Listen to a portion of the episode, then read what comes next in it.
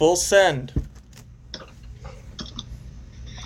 And hello, everybody, and welcome to the very first episode of the Lotcast from Trinity Road Times, one of your newest outlets for NC State athletics news. I am your host, Trey Lauer, and we are joined by our panel. Alec Lauer, my brother, is with us as well. Essad Malik is also going to be with us weekly on this. And our guest tonight is none other than Cory Smith from Pack Pride. Thanks for being here, man. Thank you guys for having me. I appreciate uh, you guys having me as the first guest. It's, uh, it's I don't know, it's a it's a big privilege. I feel kind of nervous. You should be honored. I am very honored. Yeah, well, you know, we've already, believe it or not, got a football game to talk about. Uh, feels like forever ago, honestly, that they played. It was last Thursday that NC State and, and UConn uh, opened their 2023 season up there on the road, second year in a row that NC State's gone on the road to start the season. And I know there's been a little bit of some talk about the score of the game being closer than some people thought. And some people thought that maybe State should have played a little bit better. So let's just get right into it, honestly. Uh, but let's go positives first. What were your positives uh, from the UConn game? Uh, maybe something that you thought was better than you expected, or, or a player that stood out to you in, in some way. Uh, let's let's go with Cory first. Yeah, I mean, you know, the biggest positive, obviously, Brennan Armstrong's legs. You know, I mean, I think we talked all off season about you know him having to be a gamer, him having to be a guy that, that leads this team, and no matter what. And you know, obviously, I think a lot of people think you know, a guy that two seasons ago threw for almost 4,500 yards is going to be with his arm, but you know, the season prior he rushed for over 500 yards, and there is a chance for him to be a guy that runs the football and runs it efficiently. Uh, and I think that was the biggest thing was it wasn't he was just running, you know, around and trying to get free of people. He was actually running productively. I mean, gaining you know five to ten yards, chunk yardage, picking up big third downs, and scored two touchdowns. So I think that's a big positive. It's something we talked about all offseason as a potential there, but you know, when you lose two quarterbacks the season prior and you have to go through four quarterbacks, I don't think anybody expected NC State to run the football a ton from the quarterback position. Uh, and then defensively, I mean, I think the biggest positive again is you know your, your veterans stepping up. Obviously, Peyton Wilson. Uh, while we're not talking about Aydan White and Shyheim Battle, that's mostly because uh, UConn had to steer clear of them. Uh, and that's a, a, pretty big positive there that teams are already kind of looking out for both of them and going, all right, we're not going to throw their way. Uh, so, and, and that and the fact that you had, you know, some depth pieces step up too. Bishop Fitzgerald having to step in for Jakeen Harris in this game. And I just felt like there were some overwhelming positives despite the fact that everybody kind of seems to think like, all right, that wasn't a, a good enough game for them. Mine is that they're 1 and 0. Um, because yeah, fair enough. I, I watched, we all watched uh, the ECU game last year, and we all realized how lucky they were to be one to zero. And I don't feel like they're lucky to be one to zero. And I think that you know UConn is not the UConn that they were the last five years. Um, and I don't think like I don't think the models are recognizing that yet. I don't think a lot of people are recognizing that yet. But this is like this is a decent football team, right? They returned a ton of guys from a group last year that they went six and seven, but they went uh, five and two down the stretch, and they beat Liberty, who was eight and one when they played them, and they beat a Boston College team that we can't say we beat. So yeah. you know, I think it was we, a tough. We need to talk about that. no, we're gonna move on from that immediately. Um, but, but no, um, it, it, to me, like it, it was a fine first game. I think that uh, I think they, they played a good team, and I think that's gonna show up down the stretch. Um, and yeah, like you mentioned, Cory Brennan Armstrong's legs. I knew you knew he could run. I didn't realize how good of an athlete he was. Um, that was the whole. That was the whole offense for the most part. Uh, you UConn played a lot of deep zone. Um, and Dave Doeren said that he looked like a linebacker in a in a quarterback or a, a quarterback in a linebacker's body. Uh, and I thought that was a great uh, comparison there. yeah, they couldn't tackle him. He was like running through dudes. I remember one play, he ran basically right into a defensive tackle trying to escape, and just busted off of him. Yeah. So yeah, no, I mean that is that is a big deal, especially if you look forward. You think, you know, the offensive line might be one of the weaker spots for state. That's going to be a big thing. Yeah, and that's fine. I think uh, just to piggyback on what Cory was talking about with how Brennan was able to run, it's how well distributed uh, the other running backs contributed as well, compared to how um, how much the running game struggled last season. It was really uh, encouraging to see that Jordan Houston ran well, Michael Allen ran well, Delbert Mimms ran well, and it was something where they uh, were able to to get chunk plays. So you know Jordan Houston had a run for 15 yards, Michael Allen had an 18 yard run, Delbert Mimms had a 16 yard run. So these longer than 10 yard runs are stuff that we just didn't see last year, and um, that coupled with the fact that six different receivers caught the ball. That you know the, passing total might not have been where we'd want it to be. You know, hopefully as the weeks progress, the passing numbers will go up. But the ball was being distributed around the around the field, which which was pretty cool to see. And um, when the longer passes did come, those from 10 yards and beyond, all all of those guys were caught passes. Um, I think that with the exception of Julian Gray, who his longest was nine yards, everyone else had a pass of 10 yards or more. So that that was uh, nice to see, and, that, and that's an area that I'm, I'm looking to have them expand as we go on. Yeah, kind of piggyback off that. I was gonna I was gonna say that something that really stood out to me that was better than I expected right away was I don't know if he goes by Kevin or KC, but but Concepcion. He he really I think is going to cement himself pretty quickly as a, a key piece in this receiving core. I know there've been a lot of questions about uh, State's receiving core this year. Obviously, Devin Carter has transferred out. Uh, we don't have Emeka Emezie anymore. Obviously, he's been gone for a year. Thayer Thomas is gone. So I had some question marks, and, and I think that, you know, for a true freshman to lead the team in receiving in his first game, now granted, they did not have probably Brennan Armstrong esque numbers if you look at his stats at Virginia, throwing the ball only 155 yards. But I, I think it, that Kevin KC Concepcion uh, is on his way to being a, a, a key piece of this. Uh, I also think that, that Michael Allen in the pass game was also good. I know he only carried the ball four times for, for 30 yards, but he also had three catches for 27 yards. So um, I kind of get the sense, and I said this to somebody else. I said I think Michael Allen is going to be State's version of Sean Tucker. You know, remember Sean Tucker with with Syracuse and Robert Anae, just a guy that could kind of do everything, run the ball down your throat, and, and catch passes out of the backfield. I'm I'm really uh, excited to see what he's got for us this year. Also, I'm, I'm really looking forward to the wheel route being broken up because I think Michael Allen or Trent Pennix are two guys that they get into open space on one of those routes, like it, it could be just huge, huge chunk yardage. Yeah, and Michael Allen almost had a huge one. He ended up stepping out of bounds at that like 18, 19 yard gain, and it caught it probably could have gone for six if he stayed in bounds there. And and I, you know, piggybacking off what you said, Trey, too. I mean, I agree with you on Michael Allen. I think he's got a chance. You saw Sean Tucker be, you know, one of the most productive running backs back in 2021 and then when Robert Anae got his hands on him, he turned into a guy that could pass catch, uh, and you know was utilized more so in that way. Michael Allen coming out of Greenville Rose was not only a running back, but was used after his injury during his 2021 season. He was used as a primarily as a wide receiver as well. So um, he's a guy that played slot receiver there for his last season. He's got really, really good hands and he's extremely elusive. So yeah, I agree. I think he's got a chance to be, you know, a, a, a, I guess what would you call him? A dual threat running back? I don't know. I mean, I guess uh, you know, Jaylen Samuels light, maybe. I think it's I think it's all purpose. I believe is the phrase. Yeah, that's what I'm going for there. APB. I mean, like a Jaylen Samuels light kind of guy.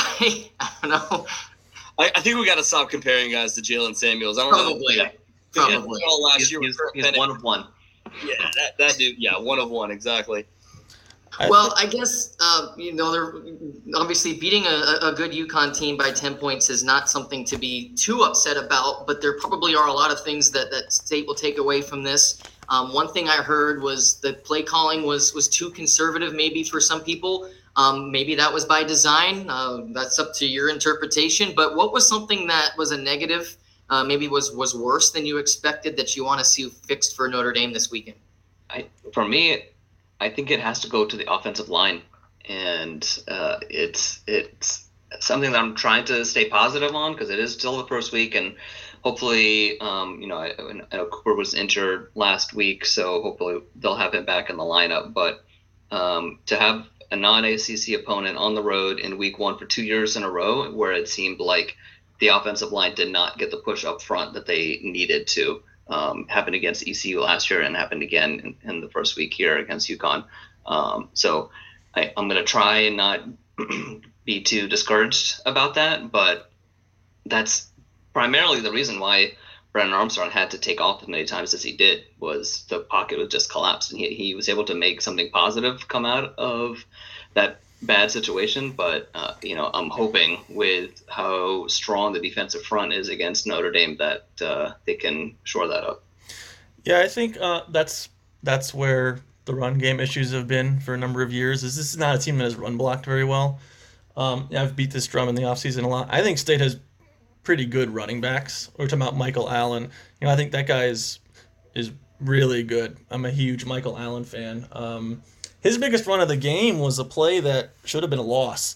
Um, you know, that was not a well blocked play. He got hit in the backfield um, by a linebacker, but he he just ran out of the. It was kind of a poor tackle, to be honest.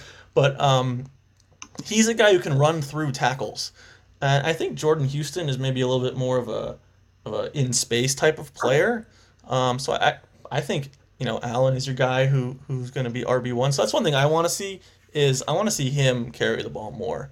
Um, I think I think Trey. I think you said he had four carries in the game. He only had four carries, and I think I, I, I wonder if maybe they were just trying to save him. I, I don't know. Maybe they're saving him for Notre Dame, maybe a little bit more, and not really show Notre Dame everything that he has. But I don't quite necessarily know if I agree with that. But I, I, I think I was a little bit surprised that he didn't carry the ball more, and that they kind of went with Jordan Houston 13 times for 57 yards here. So I'd, I'd, like to see more of, of him in the run game for sure. But he, like I said, he's he's good in the pass game already.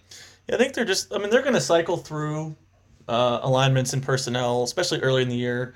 Um, I think we saw that a lot with receiver. Um, I, I, don't think there's a standout receiver, and there's uh, seven, eight, nine guys that, that could play. Um, so I, I, think we'll see that. But uh, I, I agree with Essad. I think you know you want to see more from your from your offensive line. I don't think the play calling was an issue. Um, you know, I, I think it was very intentional. You know, you got a team that's that's playing light boxes, that's playing deep safeties. Everything that they were doing was was trying not to get beat over the top. So, um, you know, playing the underneath stuff is pretty much good football there. Uh, so yeah, I, I, didn't have any issue with that, but uh, I, I like the receivers um, more than I thought I would after one game. Um, particularly KC, obviously, I think everybody is, is high on him. Um, he's very polished for a freshman. Um, I thought the usage was kind of strange, though. I want to see more of Rosner. I like his size a lot. Um, he had a really nice catch and what was also a really nice ball from Brennan in the second half, which I thought was best of the game. I think there was one time they, they, they threw it to him uh, in the end zone, and the UConn defender he either dropped it or the UConn defender made a good defensive play. But they did try to get it to him in the end zone one time also. But yeah, I, I would agree with you there.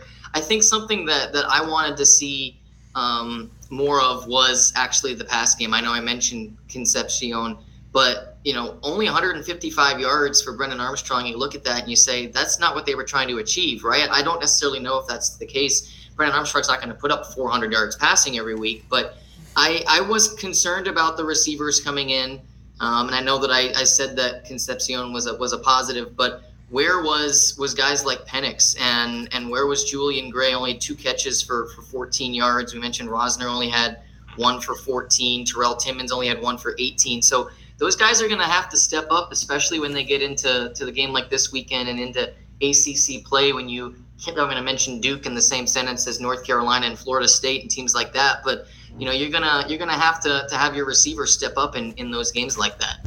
Yeah, and I don't think that they. I don't think it was so much of an issue of them not stepping up because Brennan Armstrong was still 17 of 26, so it's not like it was.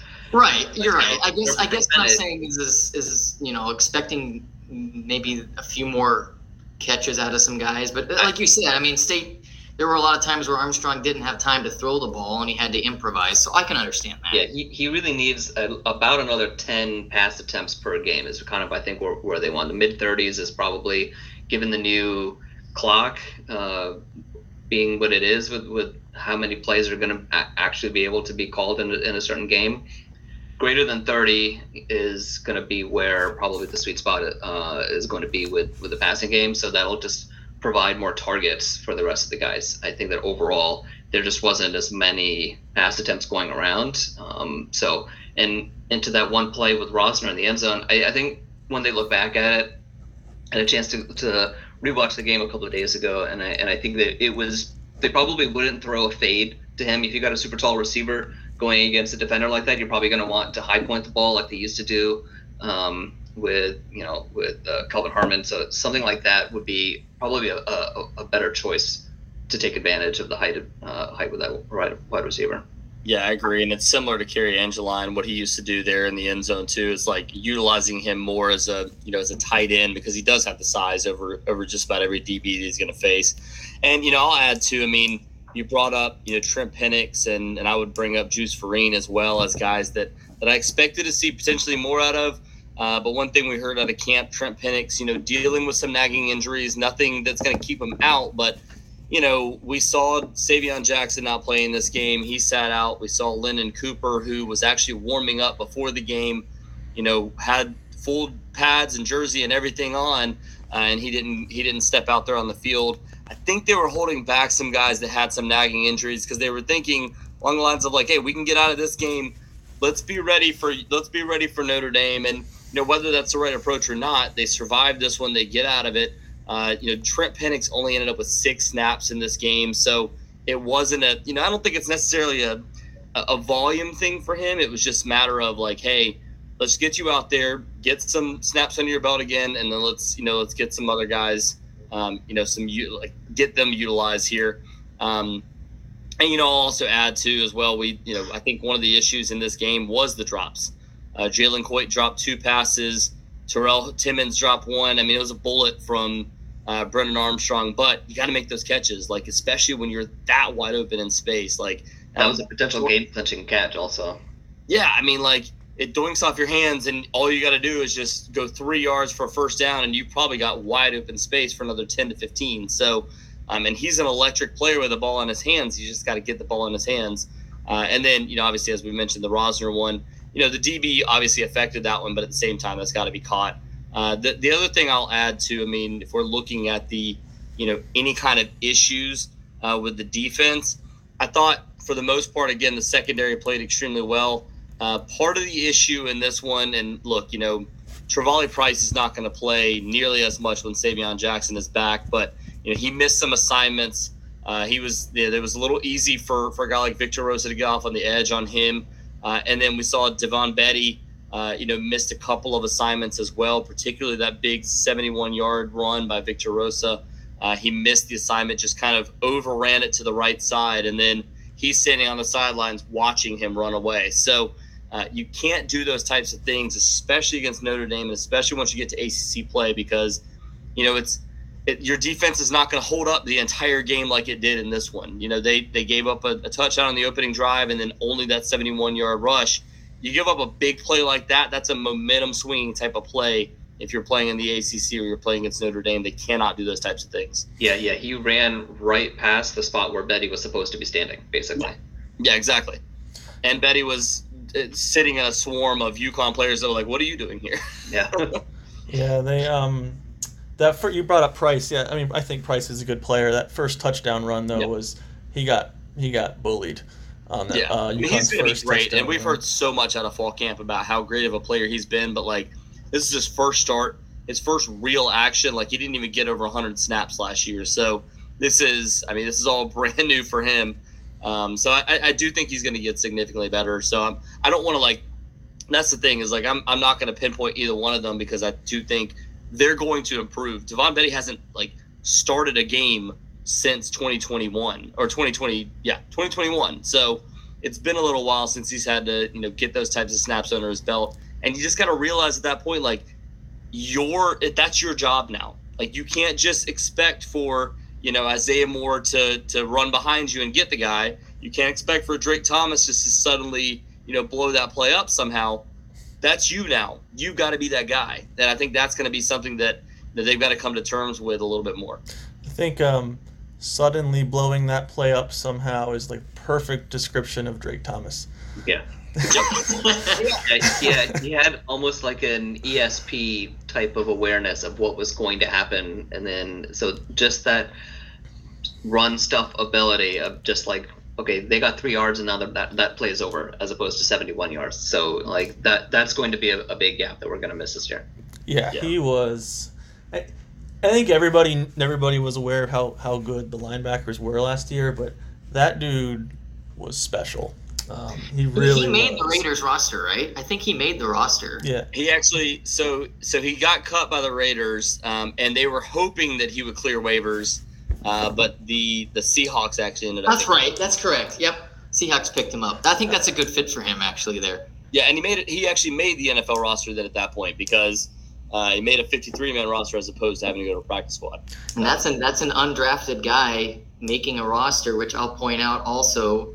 Uh, we were talking about the comparison from Michael Allen to Sean Tucker earlier. Sean Tucker also made a roster and is the is running back number two, I believe, with the Buccaneers. So just a, an interesting. Can't believe he went undrafted. That's just. I know. I I, don't- couldn't yeah. believe that either. I can't What understand any of we this. doing? Yeah, I don't understand how the the Lou Groza Award winner goes undrafted and has not made a roster yet. either. Yeah, that one still bothers me. Why why has nobody even considered Christopher Dunn? I just Because apparently, because apparently his leg is not strong enough. And I'm like, what? He made what are a we 53 yard here? field goal pretty easily. How much stronger do you need to be? What are you kicking from 45 yards away from the end zone? People are doing that because of his height. Like they're uh, he's like 5'10", 5'11". He's not a big dude, so everybody's just like, oh yeah, he's not going to be powerful enough. It's like, yes, he is. He's proven that. I, I don't know. I think that's that's such like an NFL brain thing too. Like, Yeah. like Drake Thomas, just watch him play. Like, what what more do you need than that? I mean, like, Put yeah, the tape on. Put any tape on. any Yeah. any game. Put the one from him when he was a freshman.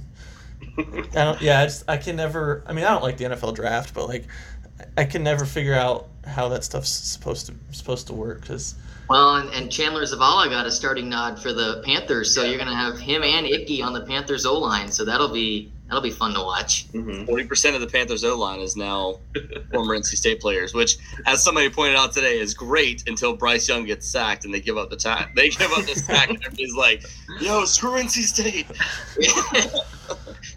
yeah. Well, uh, I guess one final musing for me from from the UConn game is, like we said, second year in a row where State went on the road. Uh, in I, you were there, right, Cory? So, uh, I mean, I know it was probably a way more hostile environment at Dowdy-Ficklen than it would have been up there at, at Rentschler Field, but it looked like it was a pretty full place, and there was a lot of excitement and, and interest in the game. But I guess my final point is, is I was actually more worried about this game than I was the ECU game last year, and the reason being because it's not going to be as rowdy of an environment. It's a it's a UConn fan base that doesn't really know what to do right now because their football team is good, and and I think Talladega Nights. I don't know what to do with my hands. yeah, exactly, exactly. So I, I was a little bit more concerned about this one, um, and you know what were the receivers going to do? We, we mentioned all that already, but I said uh, my score prediction was 27 to 13. It ended up being 24 to 14. Um, but you know, a win's a win. We'll take it. And, and we'll, we'll, we'll move past it. But I'm telling you, I've got that September 23rd Duke at UConn game circled because Duke's probably going to be undefeated going into that game. And, uh, you know, UConn's a better team than people think they are, so we'll see what happens when Duke goes up there in a couple weeks. Yeah, I think that's going to be a fun one because again, as we said, and, and Alec pointed out earlier, like this this UConn team is actually pretty good. Like I, I actually joined a, a UConn podcast immediately afterwards and, and talked to them because they were like, "What did you think of the team?" Like, uh, we, you know, we've just been kind of you know like talking about this over and over again, but like, what do you guys think of it? Because you know, you guys are an outside source and you see Power Five football all the time. I was like, I thought they were pretty good. Like that right guard they've got is definitely NFL caliber. He blew up a couple plays, um, and you know gave them some good yardage. And then you know a couple of the D linemen for them, and you know they they blew up some plays as well. So I thought UConn was a very good team, and I, I just I think that caught me a lot of people by surprise. It was you know it was a good atmosphere. It definitely was not anything anything close to what we saw at at, at you know ECU the year prior. Um, and I think it was also there was also some issues too. Apparently, like there was a plane the day of that was supposed to fly out with a bunch of NC State fans, that were supposed to be on like a Spirit Air or not a Spirit Airlines. Frontier. I don't want to. I don't want. Yeah, I don't want to hurt Spirit Airlines' feelings here, but Frontier, which is basically the same caliber. I was gonna say it was probably Breeze Airways if it was delayed. So.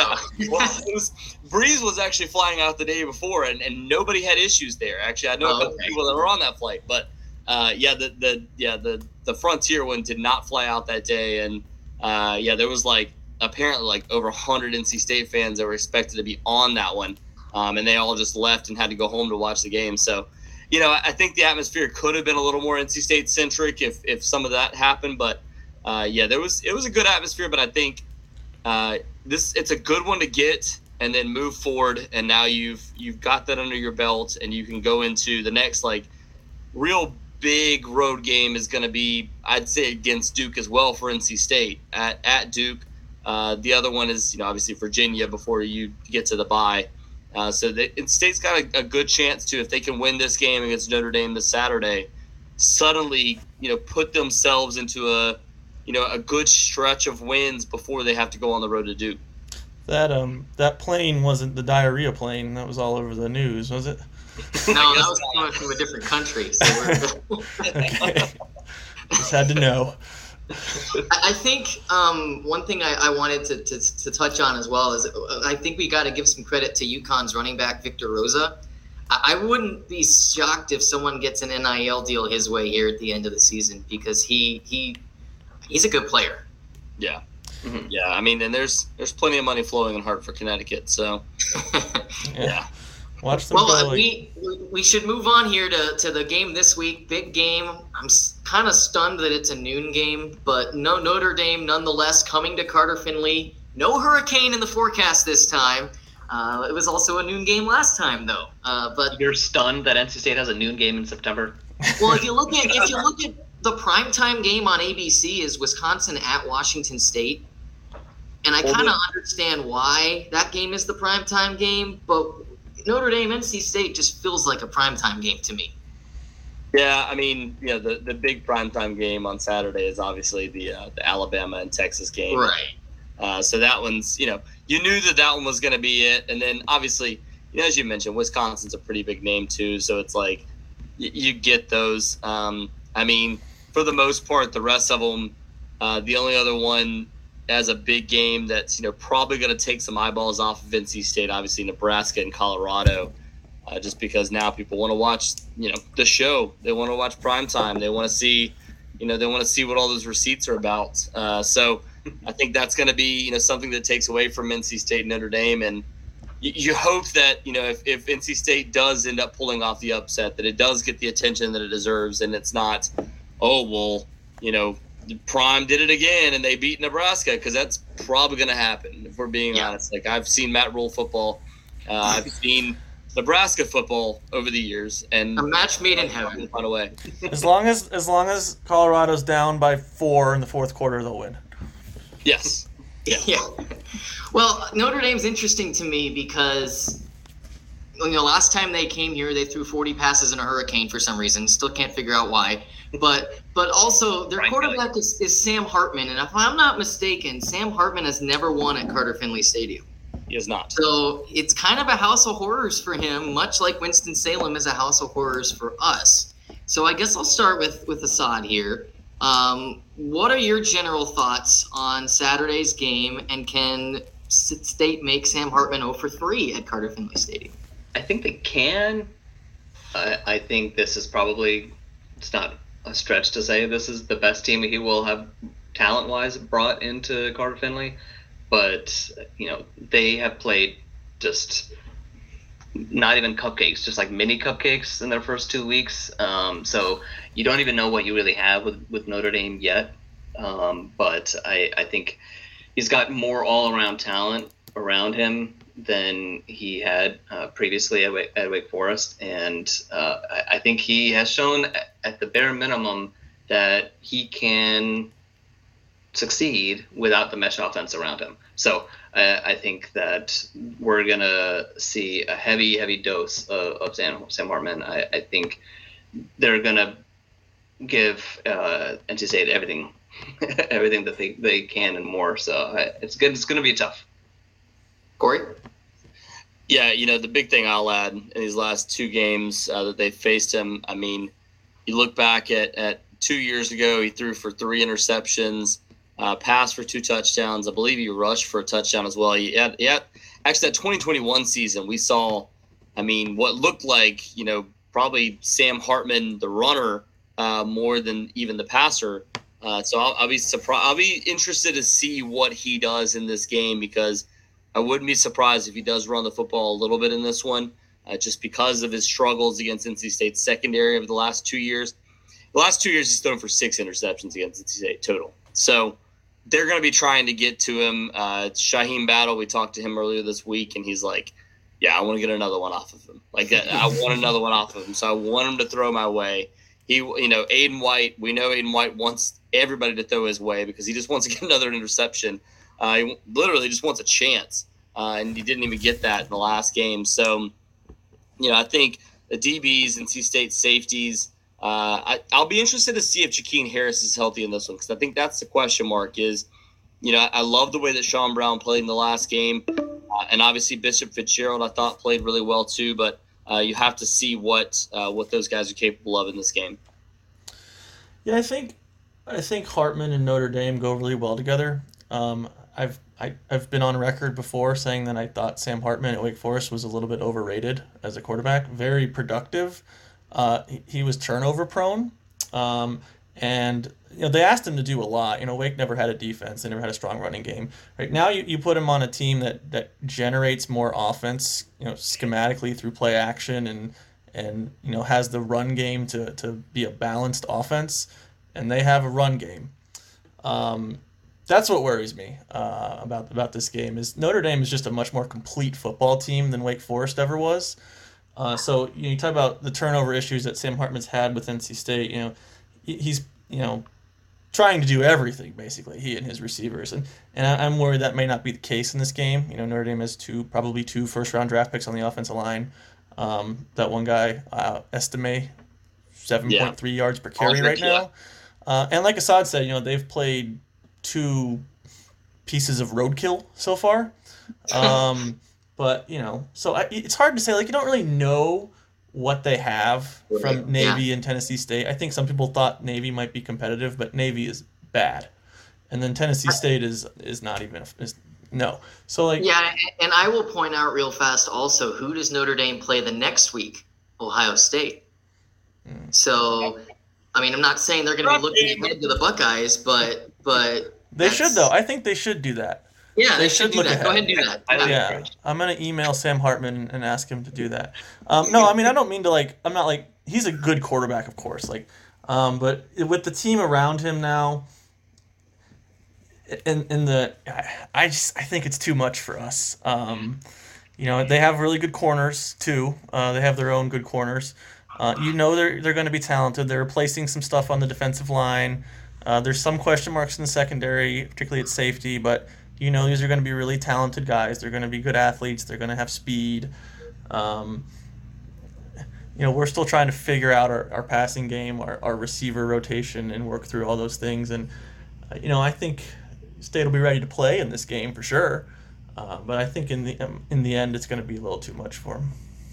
Well, I was going to say to your point, you know, it's not only this the most complete team or a better team around him, not only from the playmaker standpoint, but like, I mean, for NC State, their calling card over the last couple years has been getting pressure on him and forcing him to pass the football faster than he wants to.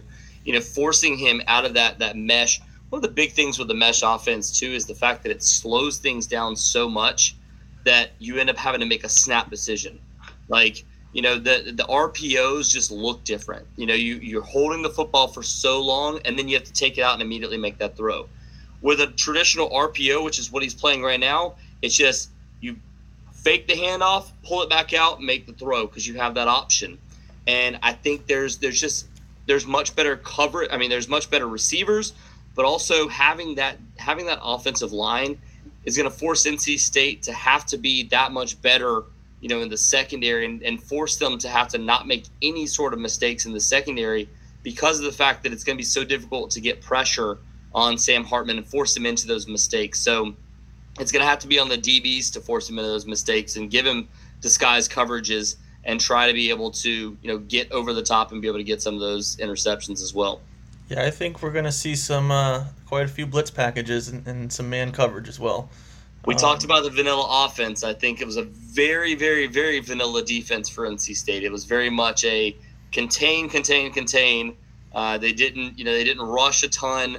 You didn't see any blitz packages. What's like zero exotic blitzes.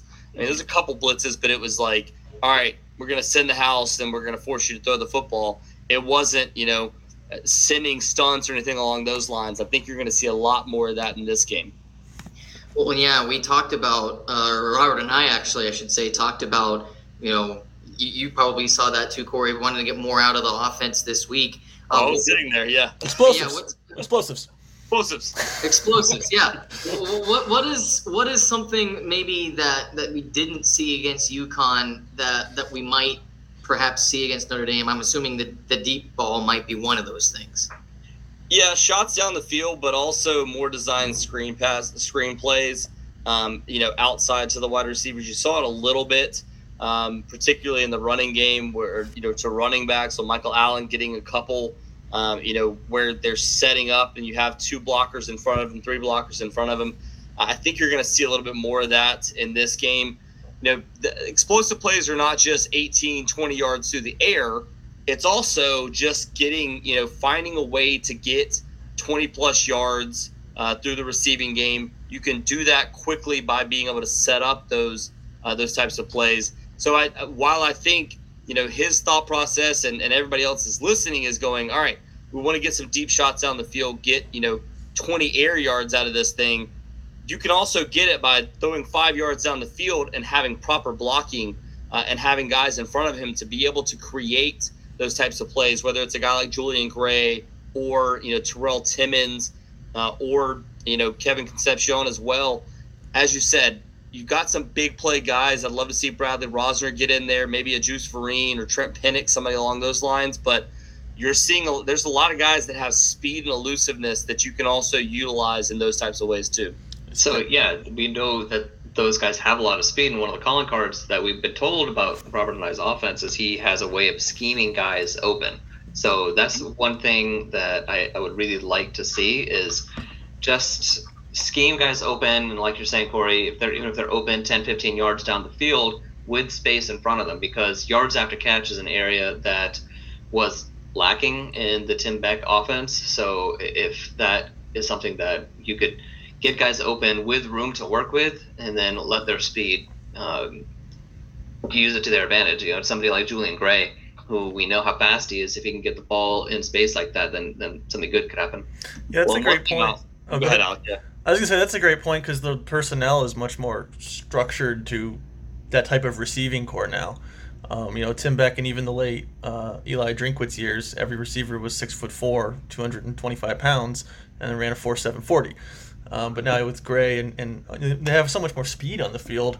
You know, that's a that's a great point. I think. could you imagine this team with Kelvin Harmon and Emeka Emezie Ah, Yeah, imagine having last guys- year's. Yeah, I mean, well, and that's the thing too is like you've you, that's what you're missing right now is you're missing those guys that can catch the ball over top. Uh, I think the issue that you'd like to see is not only guys being able to hit that home run, but guys that are able to you know fight off DBs, guys that are able to make those 50-50 catches and, and turn them into, as Kelvin Harmon used to say, 80-20 catches. You know, like I, they- they felt confident. Ryan Finley felt confident every single time he threw it up to those guys to be able to come down with it. That's what NC State's missing a little bit right now. Is like, yeah, you didn't have guys that were going to be able to to catch the ball and you know hit them in stride, and they were going to be able to outrun DBs. But like, you don't have either one of those when guys aren't catching the football either. So, uh, and and one thing I'll add too, you mentioned you know scheming guys wide open. The biggest area where I think NC State needs to scheme guys wide open in this game is going to be in the middle of the field because they feel have linebackers for for Notre Dame are very good, uh, but if you can get guys over the top like a Julian Gray or a Porter Rooks or you know a Kevin Concepcion as well, like any of these slot receivers they have rolling in and out of there, if they can get the ball in open field. Not to say that it's a weakness of this team. They don't really have a weakness on the defensive side of the football, but the, the safeties can be had. you know, the safeties for them can be had. So if you can find a way to get over the top of the linebackers, get the ball in their hands, they can create against the safeties. Like you said, those DBs are really good for them. The linebackers are very good. Uh, the defensive front is going to be difficult to hold off, but if you're able to get the ball out in open space there, I think there's a chance to be able to pick up some big yardage against those safeties. So real quick here, because we've got a few minutes left, uh, you can find our picks on TrinityRoadTimes.com. But Cory, curious to hear what you think about Saturday. Yeah, I mean, I feel like this is a game that again NC State can win. I've you know I've said I'm on record saying I think it's a 27 to 23 win for Notre Dame, uh, but I could easily see it go the other way. I just I think for it's going to come down to NC State being able to execute offensively. I know the defense is going to be there. Uh, I get the feeling they are going to be able to kind of you know find ways to pressure, whether it's through you know the the front six or whether it's through you know coverage sacks to be able to get to Sam Hartman and and force him into some some mistakes. Uh, it's going to come down to being able to stop the run game because, as you said, uh, Alec Audric Estime is a, is a very very good running back.